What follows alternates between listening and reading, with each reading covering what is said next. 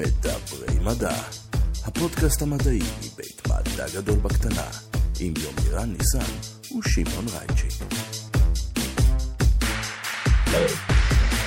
שלום וברוכים הבאים למדברים מדע, הפודקאסט המדעי מבית מדע גדול בקטנה, יומירן ניסן, מה העניינים? נמאס לי מהזום, שמעון, מתי אנחנו מתחבקים שוב? אני חולם על זה יותר משאתה מדמיין לעצמך, כן, הזום, הזום מעיק, ואת הפרק הזה ליוו קצת בעיות סאונד, אבל אה, זה ממש מחוויר לעומת, וואו, איזה פרק הולך להיות היום. אה, כן, אז האורח שלנו היום זה פרופסור אה, יונתן אה, דובי, הוא מגיע אלינו מהמחלקה לכימיה באוניברסיטת בן גוריון שבנגב, והבאנו אותו לדבר על כל מיני דברים ותופעות קוונטיות מוזרות. נגענו באמת בקצה המזלג, באמת, המחקר שלו בעיקר תיאורטי, אז כדי באמת לצלול לעומק, היינו צריכים אה, קודם כל לגרד את פני השטח אה, של תופעות אה, קוונטיות מעניינות כאלו ואחרות. הוא יחזור אלינו בעתיד לפרק השלמה. זהו, עוד אחד מהפרק... עוד אחד מהפרקים האלה שיגרמו לכם לראות את העולם כמו המטריקס, וזה הזמן הכי טוב להתחיל לדבר מדע. שלום לפרופסור יונתן דובי, מה העניינים? ברוך הבא לפודקאסט שלנו. שלום, שלום, תודה רבה, תודה שהזמנתם אותי. בוא תציג את עצמך בכמה מילים, אתה אורח חדש לשם שינוי, אחרי uh, כמה אורחים שחוזרים על עצמם, החלטנו לרענן את השורות שוב. אמ, אז להציג את עצמי, אני אה, חבר סגל המחלקה לכימיה באוניברסיטת בן גוריון, אני שם מ-2012, אני חוקר אמ, מערכות שיושבות על קו התפר בין פיזיקה לכימיה, וזה בטח דברים שיעלו בפודקאסט. אמ, אני עושה את זה בתיאוריה, אני לא עושה ניסויים בכלל, אני רק עושה חשבונות על דף עם עט, או על מחשב, או על הלוח. ניסית אמ, פעם על מחשב עם עט? יש לי גם מחשב עם עט, בימי זום זה חייבים. כן. כי צריך ללמד פיזיקה תיאורטית מרחוק, אז צריך לכתוב על משהו. אה, קצת יותר אחורה עשיתי דוקטורט בפיזיקה תיאורטית בבן גוריון. הדוקטורט שלי עסק בעל מוליכים אה, דו-ממדיים, ובתכונות אה, הולכה של היצורים האלה. מה זה על מוליכים? מה זה על מוליכים? או, על מוליכים זה אה, מערכות, זה חומרים שכשאתה מקרר אותם, הזרם זורם שם בלי התנגדות. זו תופעה שמגיע לה פרק שלם רק שמעון, לעצמה. אני, אני אלשין עליך לאלה, היה על זה כמעט פרק שלם כבר. היה, היה פרק שלם, אה, כן, קראו, אה, התייחסנו לזה כמוליכי על, לא? חשבתי שאולי זה... נכון, אבל... על מוליכים אולי זה... אני, אני חשבתי לעצמי אם זה משהו שלא מוליך בכלל, או... אה, לא, הפוך, הפוך, המוליכים הפוך. מעולה. כן, כן, הם אבל, מוליכים בלי התנגדות בכלל. אבל עם אלה זה היה יותר אה, על מוליכים טופולוגיים, תלת-ממדיים ודברים כאלה, אבל אה, אנחנו, הפעם אנחנו מתרכזים... היום אנחנו בתיאוריה, היום אנחנו בפיזיקה תיאורטית, שזה, שזה משהו שצריך לשאול קודם כל עליו, מה זה בכלל אומר להיות פיזיקאי תיאורטי, אם אתה לא עוסק בפיזיקה באופן אה, פיזי, אז אה, אוקיי. מה אנחנו עושים פה? שאלה טובה.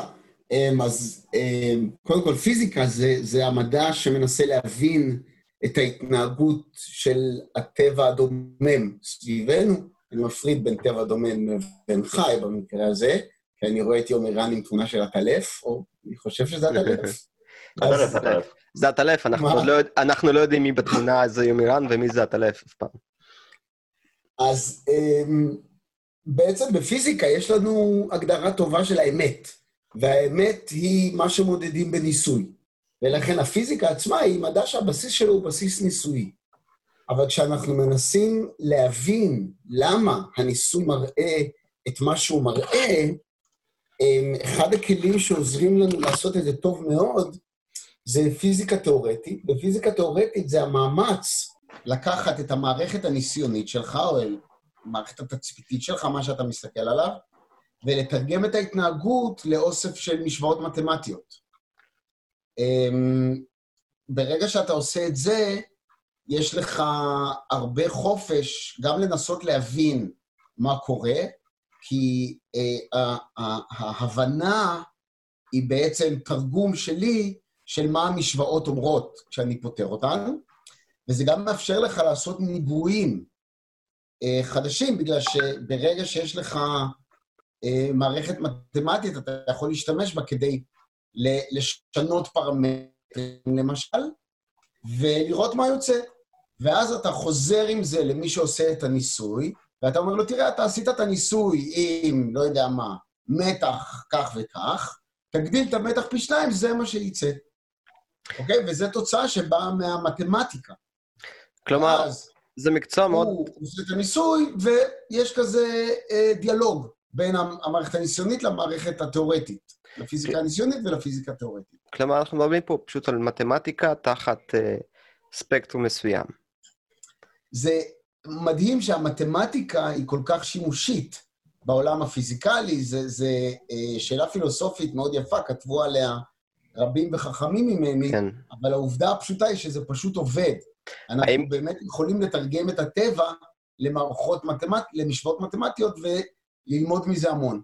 זו אחת ה... באמת אחד הנושאים שאני הכי אוהב לגעת בו, אתה יודע, אפילו עם תלמידים בתכנות, שגם שם אני תמיד מתחיל מהמתמטיקה, אה, ישר לזרוק עליהם את המחשבה הזאת של האם מתמטיקה זה משהו שאנחנו גילינו, או המצאנו, כן,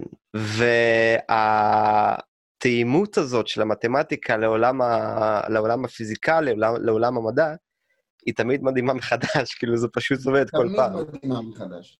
זה נכון, יש אבל... מאמר מאוד מאוד יפה של יוג'ין ויגנר, ש... שהכותרת שלו היא על השימושיות הלא תאומן של המתמטיקה בפיזיקה, ואפילו יוג'ין ויגנר, שהוא כנראה אחד מגדולי המתמטיקאים והפיזיקאים של המאה ה-20, בסוף המאמר אתה לא יותר חכם מבחינה לענות על השאלה הזאת. הוא רק מעלה את השאלה, הוא אומר, באופן אישי אני מאוד שמח שזה טוב, שזה עובד, אבל אני לא לגמרי מבין למה. כן. זאת עדיין שאלה פתוחה ויפה, בהחלט. צריך אבל להגיד גם שבקטע הזה אנחנו ראינו את זה, וגם דיברנו על זה בלא מעט פרקים קודמים, שהפורמולציה של המתמטיקה, במיוחד בנושא הפיזיקה התיאורטית, בהמון המון מקרים, הפורמולציה המתמטית לא מסתדרת עם אה, מה שרואים, אה, ואז צריך או לעשות חושבים מחדש, או מה שנקרא להמציא נעלם חדש, או להמציא משתנה חדש. וזו בדיוק המשימה של הפיזיקאי התיאורטי, ואני אנסה להסביר. כשיש לך מערכת פיזיקלית בניסוי, אוקיי? ואנחנו נדבר תכף על הרבה מערכות כאלה, קורים שם המון המון המון דברים, אוקיי? המון המון המון דברים. והפיזיקאי התיאורטי מנסה לשאול מה מהדברים, מכל הדברים, הוא החשוב, ולשים את זה בסט המשוואות. עכשיו, אם זה לא עובד, זאת אומרת, אני לא מקבל במתמטיקה את התוצאה של הניסוי, זה אומר שלא לקחתי בחשבון את הדברים הנכונים. אמ, ולכן אני צריך לחזור לשולחן המעבדה, להסתכל על, שוב על הניסוי, ולנסות עוד פעם. עכשיו, יכול להיות שכל הפורמליזם שלי לא נכון, זה גם יכול להיות, ואז אני צריך לחשוב האם אני צריך לעבוד בפורמליזם מתמטי אחר, וגם זה קורה בהחלט. האם הקירובים שאני עושה הם טובים, או האם בכלל סט המשוואות שאני משתמש בהן נכונות, ואפילו אם אני צודק, אפילו אם המתמטיקה מתארת יפה את הניסוי, זה עדיין לא אומר שמה שעשיתי הוא נכון. רק אם אני מצליח לשחזר עוד פעם ועוד פעם ועוד פעם ניסויים שונים, אז אחרי מספיק זמן אני מקבל ביטחון להגיד שהתיאוריה שלי היא מספיק נכונה, שאני מבין את הניסוי, וגם אז לקחת עם גרגר מלח. תיאוריה היא אף פעם לא נכונה, היא רק שימושית במובן הזה. בתכנות אומרים על זה, זה עובד, עכשיו השאלה היא למה. כן, משהו כזה. טוב, כן. בתכנות אומרים הרבה דברים, אה, אתה יודע, הקוד שלי עובד, אין לי מושג למה, הקוד שלי לא עובד, עדיין אין לי מושג למה. אז כאילו, זה עובד לשני הכיוונים בקטע הזה. אה, אנחנו, אה, אני, כשדיברנו לפני, אמרת לי שאתה בעצם פיזיקאי תיאורטי, אבל של מערכות ניסויות, נקרא לזה יחסית, מה זה יחסית? קטנות, פר אקסלנס, זאת אומרת, של ננו מערכות. כן. יצא לנו לדבר עם, יותר מפעם אחת אפילו, עם פיזיקאי תיאורטי, שהוא של, נקרא לזה, של מערכות יותר גדולות, של מערכות בסדר גודל, אתה יודע, יקומיות, כן. כן. אה, עם, עם עדי הרמוני, שמתעסקים בכל מיני דברים של אנרגיות גבוהות וכו'. בוא, בוא ניכנס שנייה רגע לתוך ממש נושא המחקר שלך. אתה בעצם מתעסק בננו-מערכות, בפיזיקה תיאורטית של אותן ננו-מערכות, ובוא תן לנו איזה כמה מילים על זה, וניכנס באמת קצת יותר לעומק המחקר שלך. אז קודם כל, הכותרת הכללית של המחקר שלי, אם נרצה ממש לדייק, היא מעבר של מטען ואנרגיה במערכות קטנות מחוץ לשיווי משקל. אוקיי? אז יש כאן אה, אה, שלושה דברים, הם כמובן קשורים אחד ביניהם. קודם כל, מערכות קטנות. אז למה מערכות ננומטריות אה, אה, מעניינות אותנו? אה, מערכות ננומטריות, אז קודם כל נגדיר ננומטר. ננומטר זה אלפית מיליונית המטר. קח מטר, תחתוך אותו למיליון חלקים, כל חתיכה תחתוך לאלף חלקים, וזה אה, ננומטר. נראה לי שמישהו אחר, שעדיף שמישהו אחר יחתוך, כי לא נראה לי שאני אעשה את זה מדויק בכלל. גם, גם אני לא עושה את זה בכלל, אני עושה את זה בפאורפוינט. אה, אמ, אני תמיד אה, נותן את האנלוגיה, אם אתה רוצה לנסות לדמיין מה זה ננומטר, לשים גרגר מלח על, אמ, כדור, על מגרש כדורגל, זה כמו לשים משהו בגודל אמ, עשרה ננומטר על אותו גרגר מלח. מדהים. אוקיי? אז תדמיין את ה... תדמיינו את הסקלות של הדברים. אז יש אה, הרבה סיבות למה להתעניין במערכות ננומטריות. מבחינתי, אה, הסיבות הן כאלה. קודם כל, בטבע, באופן טבעי, הרבה מאוד תהליכים קורים ברמה, קורים ברמה הננומטרית, אוקיי? גם כשאנחנו מדברים על uh, תגובות כימיות, שאלקטרונים זזים מכאן לכאן בתוך המולקולות במהלך התגובה הכימית, אז זה קורה על סקאלה מאוד מאוד קטנה. אפשר אולי אפילו להגיד שדברים שקורים בסקאלה יותר גדולה הם השלכה של מה שקורה בסקאלה הקטנה. בוודאי, בוודאי, ובדיוק, יש לך... התהליכים הכי בסיסיים באמת קורים בסקאלה הכי קטנה. אז אה, אה, תגובות כימיות, אה, היה פרק נהדר על פוטוסינתזה, אז בהחלט פוטוסינתזה זה תהליך שעצם העניין קורה על סקלות מאוד מאוד מאוד קטנות. ואחד הדברים שמעניינים הוא שבשנים האחרונות, נאמר 20 שנה האחרונות, אנחנו מפתחים, אנחנו, זאת אומרת הקולגות הניסיוניים שלי, מפתחים יכולות לשלוט במערכות בסקלות הננומטריות. ולמה זה חשוב ומעניין? בגלל שכאן אנחנו מצליחים לבודד את המערכת מהרבה מאוד דברים אחרים. כמו שאמרתי, אנחנו, הפיזיקאים התיאורטיים, מנסים להגיד מה חשוב. ככל שהמערכת יותר קטנה, יש לך פחות דברים שיפריעו להתנהגות. ואז אתה יכול, יש לך מגרש משחקים עם הרבה מאוד נובס, עם הרבה מאוד חוגות ניסיוניות שאתה יכול לשחק איתם, ולדעת פחות או יותר בדיוק מה אתה עושה. אז לתיאורטיקן זה מגרש משחקים נורא נורא כיף, כי אתה יכול באמת לבקש ברמה מאוד ספציפית מהניסיונאי לעשות משהו, ואז להשוות את מה שהוא עשה עם התיאוריה שלך. עכשיו, על זה מתווסף הנדבך המאוד מעניין של אפליקטיביות, שהיום אנחנו מנסים לייצר אפליקציות ברמה הננומטרית, אה, תראה, כבר היום יש אפליקציות ברמה הננומטרית, הטרנזיסטורים של, המד, של המחשבים שלנו, יש בהם uh, um, תעלות ומבנים בסקאלה של 20 ננומטר או 14 ננומטר, אבל אנחנו רוצים להמשיך ולהקטין את הרכיבים שלנו כדי שנוכל לשים יותר מהם בפלאפון, ויהיה לנו משחקי Angry Birds יותר מתוחכמים, ואפליקציות יותר מגניבות וכל מיני דברים כאלה, וכמובן יכולות חישוב יותר טובות. שולי. כן, שולי, גם אתה יודע... אני אגב זה שולי, אני לא מתעניין באפליקציות כל כך. אתה יודע, גם כמה כבר כסף יש בעולם המחשבים, זה לא משהו רציני. אה, עזוב, זה כאילו, שלא לדבר, אתה יודע, על כל העניין של דרג דליברי, של חברות התרופות, אף אחד לא שם על זה שקל, כאילו, זה לא... במיוחד בתקופת מגפה, כאילו, מי בכלל מתעסק במחקרים בסגנון הזה? מסכנים, רחמים, כאילו. זה מזכיר לי שאתמול אה, דיברתי עם איזה חבר סגל בנוגע לאיזשהו שיתוף אה, פעולה, וכמות הכסף שעכשיו נזרקת, אני כמובן עד עכשיו דיברנו בסרקסטיות, כמות הכסף שחברות תרופות כרגע נותנות לחוקרים על מחקרים בסיסיים, עזוב רגע על מחקרים אפליקטיביים, בתחומי אה, הביולוגיה, הביולוגיה הסינתטית, הננו-מחקרים של, של דרג דליברי, אנשים לא מבינים את זה, אנחנו מדברים בגלל כל המגפת קורונה הזאת, פשוט פתחו את הברזים כן, נכון. בתחומים האלה, על גרנטים, וגם מאשרים אותם תוך דקות. הוא אומר, כן, תקשיב, מה, עשו לי שיחת uh, זום לפני יומיים, והיום כבר קיבלתי את הכסף. אמרתי לו, וואלה. מדהים. כאילו, משהו פסיכי, לא, אתה, אתה בכלל כאילו... לא היו דברים כאלה קודם, כן? אה, זה, זה, זה משהו חדש שהקורונה נתנה לעולם המדע, שב, שתחומים מחקריים ספציפיים הולכים לעשות הרבה מאוד כסף. אני, חיפש, אני חיפשתי לא מזמן, אה, בחצי מילה, אה, תשובה למישהו ב, שכתב בקבוצה שלנו, על מישהו אחר שרצה הוכחה מחקרית לקורונה. אז פשוט חיפשתי מחקרי קורונה, ואחד האתרים פשוט הראה שזה אחד הנושאים הכי נחקרים מאז האיידס אה, פשוט גרף נכון. מטורף של ביקושים. אוקיי, ומס, אז...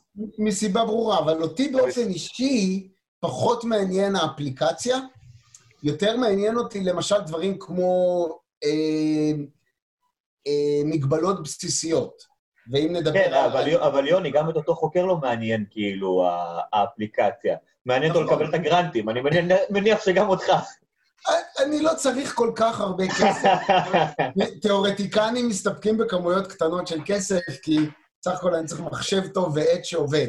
וסטודנטים, כן. אז לי אף פעם אין בעיה אמיתית של כסף. אז בוא נתמקד במחקר שלך, התחלת לדבר על אה, מה מעניין אותך. כן, אז, אז כמו שאמרתי, אותי מעניין השאלות הבסיסיות. אמ, אמ, מה התהליכים או, או מה ההתנהגות הבסיסית של מערכת שאתה שם אותה מחוץ לשיווי משקל, אתה מזרים בה חלקיקים, אם זה אלקטרונים, אם זה אנרגיה, ואיך זה קשור למשל למבנה, למבנה המרחבי, למבנה האנרגטי. רצית לתת לנו הגדרות לשלושת המונחים. אז אמרנו מערכות ננומטריות. ננומטריות, הגדרנו, נכון. אוקיי? אה, אה, שזורם בהם זרם חשמלי, נתחיל משם. אוקיי. Okay. אה, זרם חשמלי זה אלקטרונים. עכשיו, אם יש לך אה, מערכת שזורם באלקטרונים, היא באופן טבעי מחוץ לשיווי משקל. אז מה זה שיווי משקל? שיווי משקל זה הסיטואציה שבה אתה לוקח משהו, משחרר אותו, ולא מפעיל עליו שום כוח חיצוני. אוקיי? תחשוב על אה, אה, אה, כוס מים קרים, שאתה מוציא מהמקרר ואתה שם אותה בחוץ, תוך כמה זמן הטמפרטורה של המים תהפוך להיות דומה לטמפרטורה של המטבח שלך. כלומר, היא בחוסר, שיווי, היא בחוסר שיווי משקל כשהיא קרה. ואז היא שיווי... מתחממת בדיוק עד שהיא מגיעה לשיווי משקל. אוקיי. אז בזמן שהיא מחוץ לשיווי משקל, קורים הרבה דברים. אנרגיה, במקרה הזה, אנרגיה אה, אה, אה, עוברת מהאוויר במטבח לכוס. אל הכוס. עכשיו, בסקאלה ננומטרית זה מאוד מאוד מעניין, כי אנחנו לא יודעים איך זה קורה. ואנחנו גם לא יכולים לראות ממש איך זה קורה, כי הדברים האלה נורא קטנים. מה שאנחנו יכולים לעשות בדרך כלל זה למדוד איזשהו מין גודל מקרוסקופי. אז אפשר כבר להיכנס לדוגמה ספציפית, לחשוב על משהו שאני קורא לו צומת מולקולרי, או רכיב מולקולרי, דמיין שיש לך חוט חשמל, אוקיי? אתה לוקח את חוט החשמל הזה, וחוטי חשמל אנחנו יודעים טוב מאוד לתאר את ההתנהגות שלהם, זה בסך הכל אה, אה, המתח החשמלי שווה לזרם כפול התנגדות. זה כמעט כל מה שיש בחוטי חשמל. חוקום. אנחנו יודעים לחשב את ההתנגדות מתוך תכונות בסיסיות של החומר וכל מיני דברים כאלה. אז זה כבר עשו לפני מאה שנה. עכשיו תגזור את חוט החשמל הזה, ותשים ברווח שנוצר מולקולה אחת. ועכשיו תשים את זה בתוך מעגל חשמלי. אז מה קורה? האלקטרונים מגיעים מחוט חשמל, מהחוט חשמל, יש המון, ועכשיו אתה מכריח אותם להיכנס בכוח לתוך מולקולה אחת, ולצאת מהצד השני שלה לחוט חשמל השני. עכשיו, מה אתה יכול למדוד? אתה יכול למדוד רק את הזרם. ועכשיו השאלה היא, למשל, איך הזרם הזה יושפע מהתכונות של המולקולה. איך הוא יושפע מאיך היא מחוברת לחוט החשמל. איך הוא יושפע, למשל, מהטמפרטורה החיצונית, מכל מיני דברים שהמולקולה עושה, איך הוא יושפע משדה מגנטי, איך הוא יושפע מכל מיני דברים. ועכשיו כלומר, אנחנו מתעסקים אתה ברשות. אתה מדבר על אה, תצפית עקיפה, אפילו עקיפה מאוד, על תופעה שאתה חושב שאתה מבין או שאתה רוצה לחקור, אבל נכון. אין לך דרך לצפות בדבר עצמו, אז אתה פשוט מנסה אה, להגיד, אוקיי, אם זה קיים, אז, וזה הדברים שאתה אה, בודק. זה קצת מזכיר, אתה יודע, ימרן, את, אה, את אה, הפרק עם אלעם גרוס על הגילוי של ההיגס, שבעצם וואו. ההיגס עצמו זה לא משהו שאפשר לראות, אבל אנחנו רואים את העקבות שלו בגלאים, ומזה מסיקים חזרה ש... אני, אני רוצה רק להגיד משהו בעניין הזה שאני אומר כשאני מלמד אה, קורסי מעבדה, מדי פעם יוצא לי. בגדול, בני אדם יודעים למדוד, אנחנו יודעים למדוד בסביבות שניים או שלושה דברים. אנחנו יודעים למדוד מרחק, אנחנו יודעים למדוד זמן, ואנחנו יודעים למדוד מתח וזרם חשמלי. כמעט כל שאר הגדלים שאנחנו מודדים הם איזושהי קומבינציה של הגדלים האלה. נכון. אמ, אפילו שאנחנו מודדים טמפרטורה עם מד חום, בעצם מה שאנחנו עושים זה מודדים אורך, נכון? הכספית עולה, אנחנו מודדים את האורך ואנחנו עושים איזה חישוב. אז זה שאנחנו תמיד מודדים משהו בעקיפין, זה, זה דבר מאוד טבעי לפיזיקאי תיאורטי. צריך גם להגיד ש- האלה- שבעבר, אני אומר, צריך גם להגיד שבעבר, רוב יחידות המידה שבני אדם השתמשו בהן, כמו יחידה של אה, מה זה קילו, מה זה מטר, מה זה שנייה, כל היחידות, כל היחידות האלה, ש- שמבחינת הרבה אנשים, אתה יודע, הן נורא אינטואיטיביות, מבחינה מדעית, מדעית צריך להגדיר אותן. אז אה, בקילו, לדוגמה, זה היה אה, בלוק של קילו, אם אני זוכר נכון, של פלטינה, שהיה, אה, שהיה יחידת עמידה לקילו. אה, אותו, היה משהו דומה עם... עם מטר, בגרם עם- היה. גרב, ואז זה כן, נהיה... כן, נכון, כן. גם המטר, ב- ב- במרתפים של ניס, של ה-National כן. Institute of Standard, יש מוט באורך מטר. בדיוק. עכשיו, בשנים האחרונות, ככל שאנחנו הולכים ונכנסים לעולם הקוונטי, לעולם המולקולרי, לעולם הננומטרי, הבנו שיחידות המידה האלה לא מספיק טובות לנו, והתחלנו להשתמש ביחידות מידה שהן קוונטיות. ומה הכוונה? אם אני יודע מה, ה, אה, מה הזמן שלוקח לאלקטרון להקיף איזשהו, מבחינה תיאורטית, איזשהו אטום, לדוגמה, אם אני זוכר נכון זה צזיום, אז אני יכול להגדיר את מספר הפעמים הזה שהאטום הקיף כשנייה. נכון אותו? דבר אני גם יכול להגדיר גם לכיוון ההפוך, אני יכול להגדיר את זה כ- כמטר, אה, ואני יכול גם להגדיר כמספר אטומים מסוים מה זה קילו. נכון. אה, וזה מה שעושים היום, זאת אומרת, העולם עבר מלהיות ביח- ביחידות פיזיקליות ליחידות מתמטיות. יש סרטון אה, מהמם אה, של ערוץ ורטסיום, שבו הוא מראה גוש סיליקון שאמור כן. להיות קילו מדויק, כי אנחנו יודעים פשוט מרמת הגימור שלו את כמות המולקולות, וכיוון שסיליקון הוא מאוד סדור. ויש שם נכון. גם חידה מעניינת, כי, אנחנו, כי הגושים שמודדים את הקילוגרם, עם הזמן, המשקל שלהם משתנה. אנחנו לא יודעים בדיוק. גם למה, אבל אנחנו יודעים שהם לא באותו משקל, למרות שהם נשמעו מדהים. בואו נחזור כן. לצמתים, אה, לצמתים אנחנו עוד מולקולריים. רגע נדבר על, על המוליכות הקוונטית, ואז אנחנו נגלה שיש גודל פיזיקלי שמגדיר אה, יחידות חדשות שאנחנו מגלים. יאללה. אז, אז נחזור, נחזור לעניין. אז אנחנו, אה, יש לנו מדידה של זרם, והיות ואנחנו לא אלקטרונים, אנחנו לא יודעים מה האלקטרון מרגיש כשהוא נדחף לתוך המולקולה. אוקיי? אז אנחנו צריכים לבנות איזשהו תיאור אה, מתמטי של צומת מולקולרית כזאת, חוט חשמל שמחובר למולקולה שמחוברת בצד השני לחוט חשמל. עכשיו, פה מתחילים להיכנס המון דברים שלאו דווקא נכנסים בחוטי חשמל רגילים. למשל, התכונות של המולקולה עצמה. למשל, המכניקה הקוונטית, כי האלקטרונים, ברגע שהם נדחסים, הם מתחילים להרגיש את התכונות הגליות שלהם, שבחוט חשמל זה בכלל בכלל לא חשוב, כי הם כל הזמן מתנגשים והם כל הזמן אה, זזים, הם זזים מאוד לאט ויש התנגשויות, אז שם המכניקה הקוונטית לא חשובה, אבל כשאתה דוחף אותם לתוך מולקולה, אז המכניקה הקוונטית נהיית מאוד מאוד מאוד חשובה. אז עכשיו אנחנו צריכים לבנות מודל של מולקולה שנוגעת באלקטרודות, שתופס כמה שיותר דברים, אבל לא יותר מדי דברים, כי אז אנחנו לא נצליח לחשב כלום. ואז יש פה משחק אה, אה, בלשי של לשאול מה חשוב.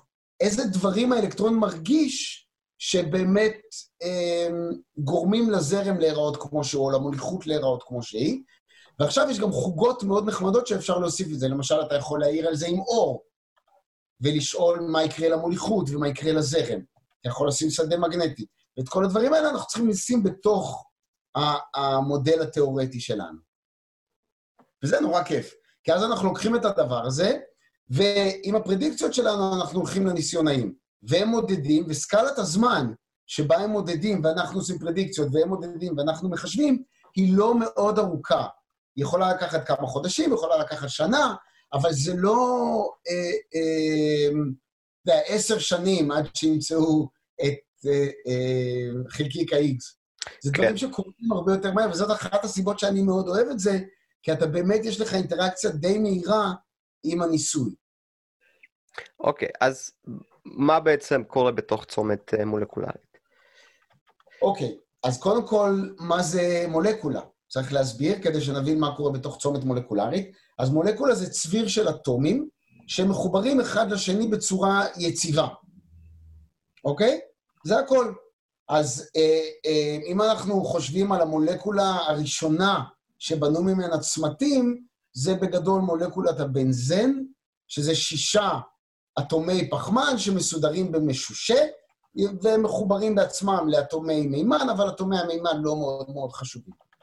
מה שחשוב במולקולות הוא שכשאלקטרון אה, רוצה להצטרף למולקולה, אם אנחנו מביאים אלקטרון מבחוץ, מאלקטרודה אחת, מחוט חשמל אחד, הוא רוצה להצטרף לחברים שלו במולקולה, הוא רק יכול לעשות את זה אם יש לו אנרגיה מאוד מאוד מסוימת. Okay, זה נקרא האורביטלים של המולקולות, והאורביטלים של המולקולות הם מאוד מאוד מוגדרים. אוקיי? Okay? אז אלקטרון שרוצה להצטרף למולקולה, חייב שיהיה לו את האנרגיה המאוד מאוד מסוימת הזאת. מסוימת או גבוהה? זאת אומרת, האם הוא יכול להקפיץ אלקטרון אחד החוצה? אה, זה, זה מאוד מאוד תלוי באיזה מערכת מולקולרית אתה מסתכל. למעשה יש לנו שני, יש לנו שתי רמות ב, במולקולה שהן חשובות לתופעת ההולכה, והן נקראות ההומו והלומו. אז אני אסביר בדיוק מה אני מתכוון. בכל מולקולה יש... מולקולה זה כמו קופסה שיש בה מדפים, המדפים האלה הם רמות האנרגיה. עכשיו, בכל מדף כזה אני יכול לשים שני אלקטרונים. זה הכל. זה חוק טבע שנקרא חוק האיסור של פאולי, בכל מדף כזה יש שני אלקטרונים. אז uh, כמה מדפים יש לי? בעצם יש לי המון מדפים, אבל כמה אטום, אלקטרונים יש לי? יש לי מספר סופי. אז אני מתחיל למלא את המדפים, עד שבאיזשהו שלב נגברים לי האלקטרונים. האנרגיה הכי גבוהה שאליה הגעתי, זה אה, אה, נקראת האנרגיה של מצב ההומו, highest occupied molecular orbital, הרמה המולקולרית הגבוהה ביותר המאוכלסת. אתה מדבר על זה שבשלב הבא, זאת אומרת בקוונטה הבאה, אחרי זה, בעצם יש ערעור מספיק חזק של האלקטרון, הוא פשוט יוצא ומשתחרר אור בעצם. לא, אבל אני, אני, אני, תחשוב על מולקולה שהיא במצב הגזי שלה. מולקולה okay. אוקיי. שהיא במצב הכי רגוע שלה, במצב mm-hmm. שיווי משקל.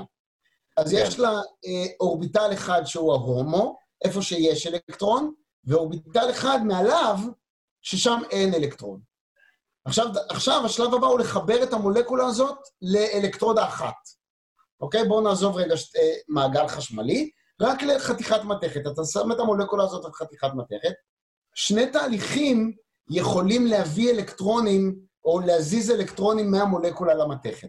תהליך אחד זה שאלקטרון מהמתכת יקפוץ ללומו, למצב הפנוי הנמוך ביותר, והתהליך השני זה שאלקטרון מהמולקולה יקפוץ אל המתכת.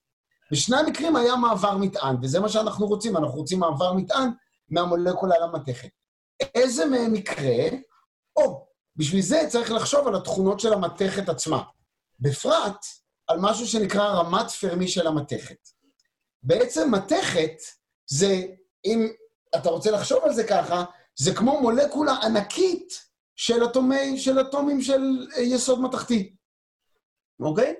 אז כשאתה... ל, ל, זה בעצם קופסה מאוד מאוד מאוד גדולה, אבל שהרווח האנרגטי בין המדפים הוא מאוד מאוד קטן. אבל שם קורה דבר מאוד דומה. אתה ממלא אלקטרונים עד לרמה מסוימת, שהיא נקראת רמת פרמי, מעליה, באנרגיות מעל רמת פרמי אין אלקטרונים, ובאנרגיות מתחת לרמת פרמי, האלקטרונים יושבים ודי טוב להם. לא קורה שם שום דבר מיוחד. אז למעשה כל האקשן קורה ברמת פרמי, באלקטרונים שנמצאים ברמת פרמי. והרמת פרמי הזו זו תכונה בגדול של המתכת. לזהב יש רמת פרמי של לא יודע מה, מינוס חמישה אלקטרון וולט, לכסף יש 4.6 אלקטרון וולט, כל מתכת והרמת פרמי שלה. זה תכונות של האטומים של המתכת. תגיד, יוני, אמרת שהרמות יכולות לאכלס עד שני אטומים. אני עכשיו מנסה לחבר את זה למה שלימדו אותי בתיכון. הרמות הגבוהות יותר, אה, אין בהן מקום ליותר אטומים? זאת אומרת, אם אנחנו מסתכלים על טבלת היסודות, אז יש לנו... לא, כל רמה, כל רמה אטומית יכולה לאכלס שני אלקטרונים. זה חוק האיסור של פאולי. אלקטרון אחד עם ספין למעלה ואלקטרון אחד עם ספין למטה. ספין זה עוד תכונה פנימית של האלקטרון. אמ, אבל יש, יש לפעמים, קורה במולקולות, שיש רמות אה, מולקולריות, אורביטליים, שיש להם את אותה אנרגיה. ואז זה נראה לך, אם אתה רק אכפת לך מאנרגיה, שיש יותר אלקטרונים. אבל למעשה יש עוד תכונות פנימיות שיבדילו בין האורביטלים האלה. למשל, תנע זוויתי, למשל, אה, ספין מסילה, כל מיני פרטים טכניים שהם לא מאוד מעניינים לענייננו. אה, אה, מה שמעניין לענייננו זה באמת שיש לך את המדפים האלה עם האנרגיה. אז עכשיו יש לנו כבר שתי או שלושה, שלוש אנרגיות שהן חשובות. האנרגיה של מצב ההומו, האנרגיה של האלקטרון עם האנרגיה הגבוהה ביותר במולקולה, האנרגיה של מצב הלומו, זה האנרגיה של האלק... הרמה הנמוכה ביותר שלא מלאה, ורמת פרמי. ועכשיו, לאיזה סוג זרם יקרה, איזה סוג זרם יהיה לנו, אה, נקבע על ידי, למשל, האם רמת פרמי יותר קרובה ללומו או להומו. כי אם רמת פרמי יותר קרובה לרמה שלא מאוכלסת, אז תהליך ההולכה יהיה שאלקטרון הולך מאלקטרודה אחת, קופץ לאורביטל ועוזב מהצד השני. לעומת זאת, אם האנרגיית אה, אה, פרמי יותר קרובה ללומו, להומו, אז התהליך יהיה קצת אחר. האלקטרון מהאורביטל קודם יעזוב למולקולה, ואז יישאר לי מקום פנוי, ואלקטרון מהאלקטרודה השנייה יקפוץ אליו. אז זה, שני התהליכים האלה, הם, הם, הם, אה, שניהם גורמים למעבר מטען מאלקטרודה אחת לאלקטרודה אחרת, אבל אנחנו נוכל להבדיל ביניהם גם בתיאוריה וגם בניסוי. תגיד, ולמה שאלקטרון בכלל יעשה את זה? זאת אומרת, האם האלקטרון ששייך לכבל נחושת, או מה שזה לא יהיה, לא טוב לו איפה שהוא? מעולה. ועכשיו ככה אנחנו חוזרים לעניין השיווי משקל, אוקיי? אם באמת המערכת בשיווי משקל, לא קורה כלום. מה, מה המשמעות של שיווי משקל במקרה הזה? שרמות הפרמי של האלקטרודה השמאלית והאלקטרודה הימנית הן אותו דבר. אתה יכול לדמיין את זה כמו דלי מים, שני דלי מים, אה, אה, שמחבר ביניהם צינור, אבל הם נמצאים באותו גובה. ואז אין שום אינטרס למים לעבור מצד אחד לצד שני. כן. כן, זה חוק הכלים השלובים. נכון, כימיה. בדיוק זה ככה. איך אנחנו גורמים למים לזרום? אנחנו אה, אה, גורמים לזה שכל הזמן יהיה הפרש גבהים בין הדליים. למשל, עושים חור קטן באחד הדליים ושופכים מים כל הזמן לדלי הגבוה. אנלוגי לגמרי, אנחנו עושים את זה באלקטרוניקה, אנחנו פשוט שמים מפל מתחים. מה זה מתח חשמלי? מתח חשמלי זה תוספת של אנרגיה או חסר של אנרגיה לצדדים השונים. אז מה אנחנו עושים? למשל, לאלקטרודה שמשמאל, כי אנחנו צריכים איזשהו כיוון, לאלקטרודה של השמאל נוסיף מתח חיובי. מה זה אומר? זה אומר שהאנרגיית פרמי של האלקטרודה השמאלית יעלה קצת. בכמה הוא יעלה? בדיוק במתח של הבטריה שחיברנו. כן. או, או בחצי מזה.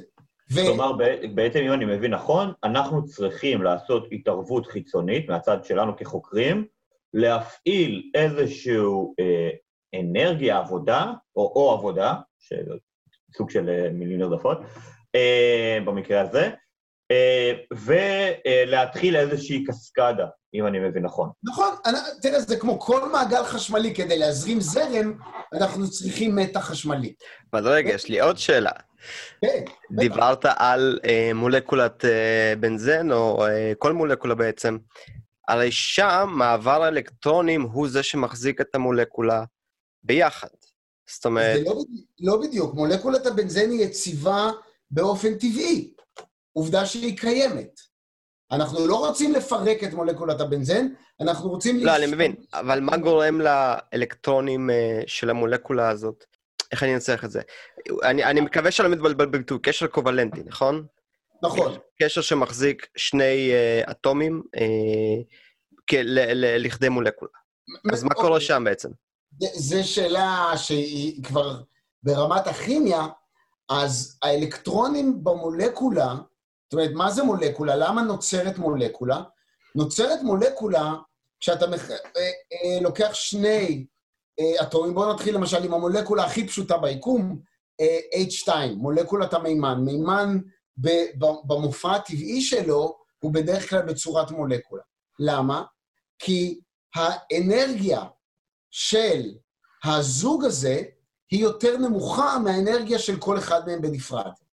אז מה קורה? יש לך, זה לא תיאור נכון, אבל זה תיאור סביר. אטום המימן, יש לו אלקטרון אחד, נגיד, שמסתובב במובן מסוים סביב כן. הגרעין, אוקיי? עכשיו, יש לו אנרגיה קינטית, והגרעין כל הזמן מושך אותו, כן. אוקיי? אז האלקטרון נלחם בגרעין. עכשיו, ברגע שאתה מחבר עוד אה, אה, גרעין לידו, אז האלקטרון במובן מסוים יכול להסתובב דרך שניהם, אוקיי? או סביב שניהם. ואז זה קצת מרפה לו את התחרות בין האנרגיה הקינטית למשיכה הגרעינית, וזה מצב שהאנרגיה הכוללת של המערכת יותר נמוך. אז המערכת תרצה לעשות את זה, תרצה. כן. זה קורה באופן... היא תעשה את זה פשוט. היא תעשה את זה. וכשזה קורה, זה נורא יציב. זאת הסיבה של לעשות כימיה תמיד עולה לנו אנרגיה. כי אנחנו לוקחים משהו שהוא בטבע, ומשהו שהוא בטבע הוא יציב. ואנחנו רוצים להפוך אותו למשהו אחר שלא קורה באופן טבעי, אז אנחנו צריכים להשקיע בזה אנרגיה. אבל האלקטרונים שעושים את הקשר הכימי בתוך הבנזן, דווקא הם לא משתתפים בתהליך ההולכה. אהה. אוקיי? כי הם, דווקא הם uh, uh, tightly packed, הם, טוב להם במצב שלהם, הם מאוד מאוד, עם אנרגיה מאוד נמוכה, ודווקא הם לא משתתפים בתהליך ההולכה. מי שישתתף בתהליך ההולכה זה דווקא האלקטרונים עם האנרגיה הכי גבוהה, שהם תורמים מעט מאוד ליציבות המולקולרית של המערכת. אוקיי, okay, עשית לי סדר. וזה אנחנו יכולים לנצל אותם. אוקיי? ובגלל זה, למשל, קשה לעשות ניסויים כאלה עם אה, מולקולות לא יציבות. כי אתה מזרים זרם, מהדברים קורים, מתחמם, יש איזושהי יציבות, והמערכת נשרפת. המולקולה מתפרקת. באופן כללי, זה תופעות, ברגע שיש לך מולקולות, באופן כללי, ברגע שיש לך מולקולות לא יציבות, יש לך הרבה דברים אה, כאוטיים, או הרבה דברים שלא חשבת מהם מקודם, אה, ותגובות הרבה יותר, הרבה, חזקות בהרבה ממה שאתה רוצה, ומה שאתה יכול לשלוט בהם. וזה בדיוק מה שאנחנו לא רוצים בצמתים מולקולריים, כי אנחנו רוצים מערכת ניסויית שהיא יציבה, שאני יכול לעשות את הניסויים האלה עוד פעם ועוד פעם וללמוד משהו. ולמשל, מה אני רוצה ללמוד? אני רוצה ללמוד למשל איפה נמצאים האורביטלים של הבנזן כשאני מחבר אותו למתכת. Okay. אוקיי. וזו למשל שאלה מחקרית רלוונטית, כי אני יודע שכשאתה מחבר מולקולה למתכת, קורים כל מיני דברים. האלקטרונים במתכת מתחילים למסך את השדות של המולקולה, את השדות המגנטיים והחשמליים של המולקולה. אלקטרונים מתחילים לזוז בין המולקולה למתכת, כל מיני דברים קורים. אז אני רוצה למשל למדוד את המוליכות לראות, עכשיו, לראות מתוך זה למדוד איפה יהיו האורביטלים של הבנזן. איך אני עושה את זה? אני אה, אה, לוקח את המערכת שלי, ולאט-לאט אני מגדיל את המתח החשמלי. בעצם מודד זרם כנגד מתח. ומה שאמרנו קודם אה, אה, אה, אומר שברגע שהמתח החשמלי יהיה מאוד קרוב לאורביטלים של המולקולה, יהיה לנו הרבה זרם, הרבה באופן יחסי כמובן. אז אתה מצפה לראות אה, עלייה, אה, עליית מדרגה מסוימת בגרף, ואז אתה יודע שאתה הגעת לגבול שבין ההומו ללומו. נכון מאוד, זה, זה, זה הדבר הראשון שאני רוצה לגלות כשאני מסתכל על צומת מולקולרי. אני חייב להגיד שזה, שזה מאוד נחמד, אה, אה, בפרק עם אלעד דיברנו הרבה שכשחוקרים בכללי, בכימיה, בחומרים, במדע פני שטח, כל הדברים האלה, אחד הדברים היחידים שאולי אפשר לעשות זה להעביר מתח ולראות מה קורה. וגם אז היה, היה מדהים, מדהים ללמוד ולגלות כמה דברים כל כך מורכבים וכל כך מיוחדים אפשר לעשות רק מהפעולה היחסית פשוטה הזאת, שאנחנו עושים אותה הרי באופן... בזמן שאנחנו מדברים כרגע אני עושה את זה במחשב, כשאני מדליק את האור בחדר אני עושה את זה, אז שלא לדבר על זה, כשאני עושה את זה במעבדה, לוקח איזשהו חומר סופר מיוחד, סופר מיוחד, או אפילו לפעמים משהו פשוט. אתה יודע, מולקולת בנזן, כל הזמן בכותרות, כי זה אחד המסרטנים המוכרים מהתעשייה. אה, ואז להריץ עליה אה, כל מיני ניסויים. שוב, מבחינת הניסוי עצמו, הוא פשוט, אתה מעביר מתח. הטכנולוגיה מסובכת, אבל הניסוי כן. קונספטואלי פשוט. הניסוי מבחינה עקרונית. נכון, אה, נכון. זה כמו, אתה יודע, כשאני מדבר על ריצוף מולקולרי של DNA, הטכנולוגיה עצמה מאוד מורכבת, אבל הניסוי עצמו מאוד פשוט. וזה מדהים לראות איזה דברים כל כך מורכבים, אתה יודע, שים לב כמה חוקים פיזיקליים יש פה באיזושהי אינטראקציה, שזה מאוד יפה לראות. אני רוצה עכשיו, ברשותך, לקחת את זה מהשלב של, נקרא לזה, נפנופי ידיים, שזה בגדול מה שהכימאים אוהבים לעשות. כן. ולקח אותך לכיוון ה... סליחה מכל מאזיני הפודקאסט. סליחה מכל הכימאים. שמקבלים רק חצי מהחוויה. אני לא אומר כלום, כמה מחבריי הטובים באמת, הם כימאים נהדרים. לא, לא, לא, חלילה, זה לא בקטע רע. אה, בתור ביולוג, הנפנופי ידיים שלנו הרבה יותר אה, אה, רחבים. אני עכשיו רוצה לקחת אותך לכיוון הפיזיקלי התיאורטי, ולדבר שנייה רגע, איך אתה, כפיזיקאי תיאורטי, ממדל ומתאר צומת כזו, ומה ההבדל, בעצם דיברת קודם במילה על מעגלים חשמליים קלאסיים, מה בעצם ההבדל בין צומת מולקולרי לתיאור המולקולרי, למה שאנחנו מכירים בעצם מזה שאני מרים את המתג, ויש לי אור. מעולה. אז, אז ההבדל העקרוני הוא שאני במובן מאוד אמיתי מחויב להתחיל ממשוואת שרדינגר של האלקטרון. זה הרכיב הכי בסיסי של התיאוריה שלי. רק uh, במילה, אני מניח שרוב המאזינים שלנו ראו המפץ הגדול ויודעים מה זה החתול של שרדינגר, כן. או שמעו על זה מכל מיני מקומות אחרים. בוא תספר לנו שנייה רגע מהי משוואת שרדינגר ומה היא מתארת לפני שאני נכנס פנימה. בהחלט. אז um, כמו שאתם יודעים, המשוואות הקלאסיות, נקרא להן, הן חוקי ניוטון. חוקי ניוטון בעצם מתארים לנו את הדינמיקה של גופים, וחוקי ניוטון קובעים לנו, למשל, את המסלול של, ואת הדינמיקה של אה, גופים קלאסיים כשאתה מפעיל עליהם כוחות. למשל, כדורסל בכוח כבידה, למשל, אה, אה, כדורי רובה, כל הדברים האלה שאנחנו רגילים מהחוויה היומיומית שלנו. אבל מה שמסתבר הוא שחלקיקים קטנים, קטנים וקרים, למשל האלקטרונים שהם הזרם החשמלי שלנו, הם לא מתנהגים לפי חוקי ניוטון. אני כבר לא יכול לדבר על המסלול של אלקטרון אה, ועל המהירות של אלקטרון, אלא אני חייב להיצמד לסט חוקים חדש, שנקרא המכניקה הקוונטית. והמכניקה הקוונטית אה, אה, מתחילה לדבר על ההסתברות של אלקטרון להיות באנרגיה מסוימת, במקום מסוים, או לעבור תהליך מסוים. והתפיסות הכל כך שונות האלה קונספטואלית, לעבור מלדבר ממסלול לדבר על הסתברויות, הן מגולמות מתמטית בשני מערכות מתמטיות מאוד מאוד שונות. המערכת הראשונה היא אה, חוקי ניוטון.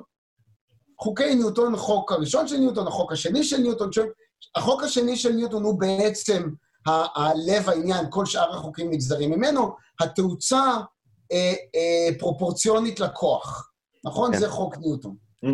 אה, חוקים, חלקיקים קוונטיים לא מקיימים את החוק הזה. זה פשוט לא קורה אצלם. הם מקיימים מערכת חוקים אחרת, והמערכת חוקים האחרת היא מוטבעת בסט משוואות מתמטיות שנקרא משוואות שרדינגר, או משוואת שרדינגר. משוואת הגל של שדינגר. משוואת הגל של שרדינגר. אז איך משוואת הגל של שרדינגר עובדת? אתה לוקח את המערכת הקלאסית, אוקיי? ואתה שואל, איך נראית המערכת הקלאסית? למשל, אה, אה, לא יודע מה, למשל, אה, אה, אלקטרון שנמשך לפרוטון, אז מה זה אלקטרון שנמשך לפרוטון? יש לו אנרגיה קינטית, ויש לו אנרגיה פוטנציאלית כי הוא נמשך לפרוטון. אז יש שם איזה E בריבוע חלקי R שנכנס לסביבה. ואז מתוך האנרגיה הקלאסית הזאת, אתה בונה איזשהו construct מתמטי, איזשהו אופרטור מתמטי, ואתה מוצא לאופרטור המתמטי הזה משהו שנקרא ערכים עצמיים. אני חושב שלא נלאה את המאזינות והמאזינים יותר מדי במתמטיקה, אבל מה שמסתבר, וזה באמת בעיניי אחד הפלאים הנפלאים של המדע המודרני שנקרא מכניקה קוונטית, הוא שיש קשר מיסטי כמעט, אני לא... זאת אומרת, זה, זה ממש... זה לא מיסטי לגמרי, כי יש לזה הסבר, אבל הוא באמת באמת אה, אה, לא טריוויאלי, בין סט המספרים האלה שמצאת מתמטית, לבין האנרגיות שהאלקטרון יכול לקבל. אז זה מה שאתה עושה במולקולה, אוקיי? אתה מתחיל מהמילטוניאן של המולקולה. המילטוניאן של המולקולה זה דבר מסובך, כי יש שם הרבה אטומים, ויש שם הרבה אלקטרונים, אבל אתה עושה איזשהו קירוב לא רע, בונה את, מחשב את האנרגיה הפוטנציאלית הקלאסית, בונה ממנה אה, אה, אופרטור מתמטי, הוא נקרא ההמילטוניאן, מחשב עבורו סט גדלים שנקרא הערכים העצמיים, והפלא ופלא, קיבלת בקירוב לא רע בכלל את האנרגיות האורביטליים שדיברנו עליהן לפני רגע. איזה אנרגיות האלקטרונים יכולים לאכלס בתוך המולקולה. ואלה שזה- האנרגיות היחידות שהוא יכול לאכלס. הוא לא יכול לאכלס אנרגיות אחרות. בין רק... לב- גם לא אלה שבין לבין. לא, במיוחד לא את אלה שבין לבין. במיוחד. אין לו את היכולת לאכלס בין לבין. זה כל הבסיס, למשל, של אסטרוספקטרוסקופיה. איך אנחנו יודעים את ההרכב הכימי של השמש, ואיך אנחנו יודעים את ההרכב הכימי של גלקסיות רחוקות? אנחנו יודעים את הרמות האנרגטיות המותרות של האלקטרונים באטומים שונים. אנחנו ואז- יודעים להשוות את זה לארון לאותו ארון מדפים. נכון, כן. נכון. למעשה ועכשיו- תורת הקוונטים שואבת את השם שלה מה- מה- מהעיקרון הזה, קוונטה זה זה מרחק שאפשר... יכולות לבוא במנות קבועות, והמנות האלה זה קוונטות. נכון. אז אור שמגיע לי למשל מהשמש, זה האור שנפלט כשאלקטרון, למשל מאטום מימן, אה, קיבל אנרגיה, קפץ לרמה הבאה שמותרת לו, ואז ירד חזרה. כשהוא ירד חזרה, בדיוק אותה כמות אנרגיה נפלטה באור, וזה קובע את הצבע של האור. אז בעזרת מדידת הצבע של האור, אני יכול לדעת את הפרשי האנרגיה, והיות וחישבתי את הפרשי האנרגיה של האטום, אני יכול לראות ממה עשוי השמש, ואז אני רואה שיש בה בעיקר מימן, אבל גם קצת הליום, וגם קצת ליתיום, וגם קצת בריליום או whatever, ואני יכול לעשות את זה לעוד ועוד אטומים. אז כל הידע שלנו על איך בנוי היקום, מאיזה יסודות בנוי היקום וכמה הם, יושב על ה construct הזה שהוא המילטוניאן, שאותו אנחנו יכולים לחשב עבורו את האנרגיות העצמיות האלה. זה נקרא. כל פעם שאנחנו רואים אה, קשת כזאת שנוצרת כתוצאה מקרן שמש שפוגעת באיזה זכוכית, אז אם תסתכלו עליה עם זכוכית מגדלת, אתם תוכלו לראות גם את הזכוכית מגדלת ממש גדולה. ממש גדולה. ממש גדולה. אה, ממש גדולה כמו- מאיץ חלקיקים. כן. אז אה, בתוכה נמצא כל המידע. כן. זה, זה, אה, בעיניי, כשאני מלמד מכניקה קוונטית, מה שאמרתי לכם עכשיו הופך להיות אחד ההיילייטים של הקורס, כי זה מקשר לנו במשהו שהוא, ה- היקום, אתה יודע, והידע שלנו של היקום וקוסמולוגים, ועדי הרמוני היה פה, והוא מתעסק הרבה ב... ב אתה יודע, abundance of elements ודברים כאלה, ל, אה, למכניקה הקוונטית ברמה הכי הכי בסיסית. בעיניי זה נורא נורא יפה ונורא מלהיב. תמיד אה, משעשע אותי כשפיזיקאים מדברים על אה, אה, שימוש בקוונטים וידע שמגיע מכוכבים רחוקים כדי לעשות כל מיני ידיעות על היקום, זה תמיד מזכיר לי כשאני עשיתי את הקורסים שלי בפיזיקה אי שם לפני כמה שנים בטכניון, אז המרצה תמיד אמר שאסטרופיזיקאים נורא לא אוהבים לעבוד על השמש שלנו, נורא אוהבים לעבוד על כוכבים רחוקים. כי מהשמש שלנו יש כל כך הרבה דאטה שמגיע אלינו לכדור הארץ, שכאילו תמיד יהיה לביקורת אמיתית יותר מדי שאלות והצקות, ואתה לא יכול לבוא ולהגיד, שמע, אין לי מספיק דאטה, אין לי מספיק תצפיות, די, אל תעזה, יש לך. אז הם מעדיפים תמיד לעבוד על איזה כוכב שרואים את הבליפ שלו פעם באיזה חמש שנים, ואז לכתוב, אה, כאילו לעשות את החישובים שהם יכולים, לפרסם, ואז לבוא לביקורת אמיתית ולהגיד, שמע, זה מה שיש, פעם ואז עוד כמה זה, זה או שיוצא עכשיו או שלא יוצא בכלל. תמיד זה משעשע אותי ותמיד זה, אבל אה, כן, בוא נחזור. אתה, אתה גם נוגע בעיניי בשני עולמות מאוד מעניינים של הפיזיקה, שלפעמים לא שמים לב להבדלים, אבל זה העולם של הפיזיקה התצפיתית לעומת העולם של הפיזיקה הניסויית. כשקוסמולוגים מודדים, הם לא עושים ניסוי, הם עושים תצפית. כן.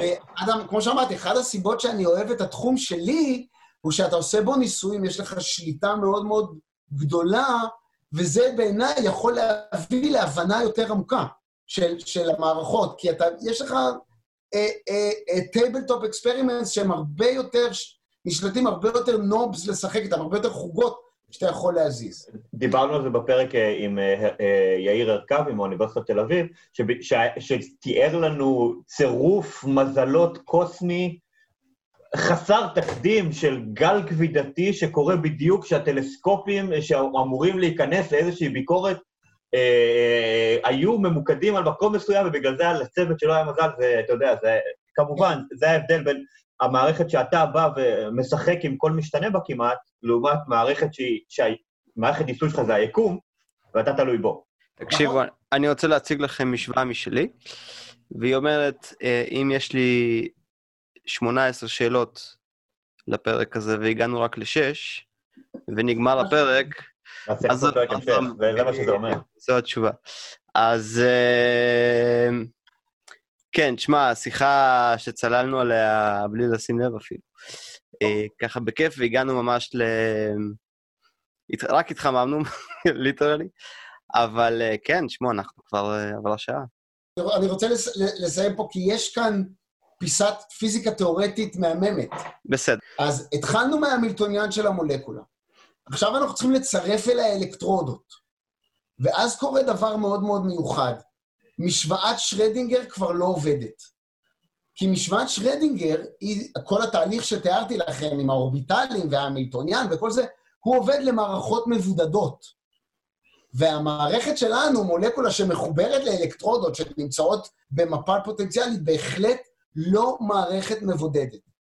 ועכשיו אנחנו צריכים לקחת את משוואת שרדינגר שלנו ולהרחיב אותה למה שאנחנו קוראים מערכות קוונטיות פתוחות, פתוחות לסביבה חיצונית.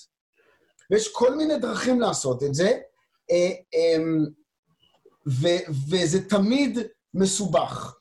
כי מה זה לפתוח את הסביבה? זה עכשיו לפתור את משוואת שרדינגר של המולקולה, ועוד של הגוש מתכת הענקי, הענקי הזה, ועוד הצימוד ביניהם. וזה כבר משימה מאוד מאוד קשה. אז מה שאנחנו עושים בדרך כלל, זה מתחילים מהמילטוניאן מאוד מאוד מאוד גדול, ואז מניחים סט של הנחות על האלקטרודות. למשל, שלמרות שכל המערכת שלי היא מחוץ לשיווי משקל כי זורם זרם, כל אחת מהאלקטרודות בנפרד מתנהגת כמו מתכת בשיווי משקל. עכשיו, זאת הנחה מאוד מאוד אה, אה, לא טבעית, והיא מאוד מאתגרת, והיא גם לא תמיד נכונה, אבל היא נקודת פתיחה טובה מאוד. ואז קוראים כל מיני דברים למשוואת שרדינגר, ואנחנו צריכים להתחיל לעשות למשוואה עצמה מניפולציה, ולנסות מתוך זה לחשב את הזרם של, אה, שעובר דרך המולקולה הזאת.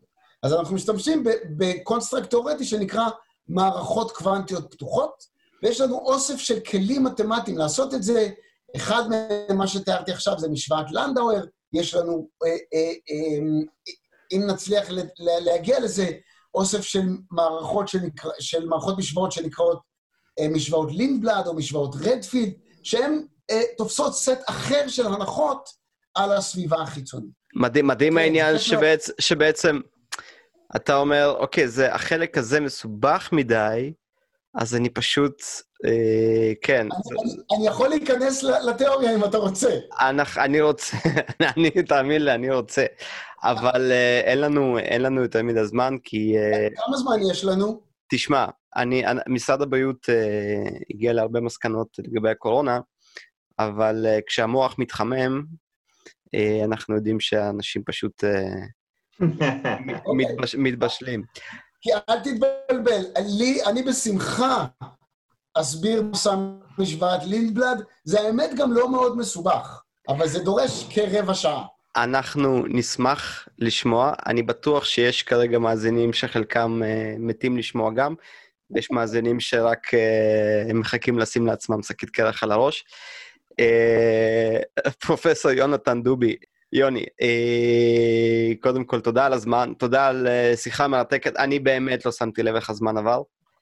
אה, יומירן? היו גם הרבה בעיות טכניות, שזה קצת האט אותנו. זה בסדר, אני מקווה שאנחנו מתקרבים לסוף, לסוף עניין הקורונה, ושאנחנו נחזור להקלטות שההפרעה היחידה בהן היא רעש של טווסים ברקע, בגן הזואולוגי. היי, היי, היי, היי, יש גם שכפים. יש גם שכפים.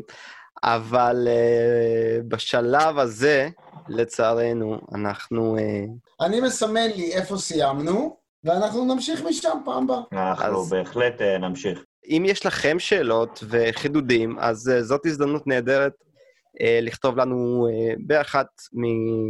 באחד מערוצי המדיה מה מעניין אתכם לשאול, אם uh, הבנתם הכל. Uh, אנחנו יודעים שהסאונד היום אולי לא היה מדהים, אבל uh, כן, כולנו סובלים מהזום. אה, אני, אנחנו מקווים שאתם אה, בסדר עם זה. בכל מקרה, שימו על עצמכם, אה, על האנשים האהובים עליכם, תגידו להם שאתם אוהבים אותם. אני שמעון רייצ'יק, יומירן ניסן, האורח שלנו להיום, יוני, בשיחה מרתקת. תודה רבה לכם. אנחנו היינו מדברים מדע, הפודקאסט המדעי מבית מדע גדול בקטנה. עד הפעם הבאה, ביי ביי.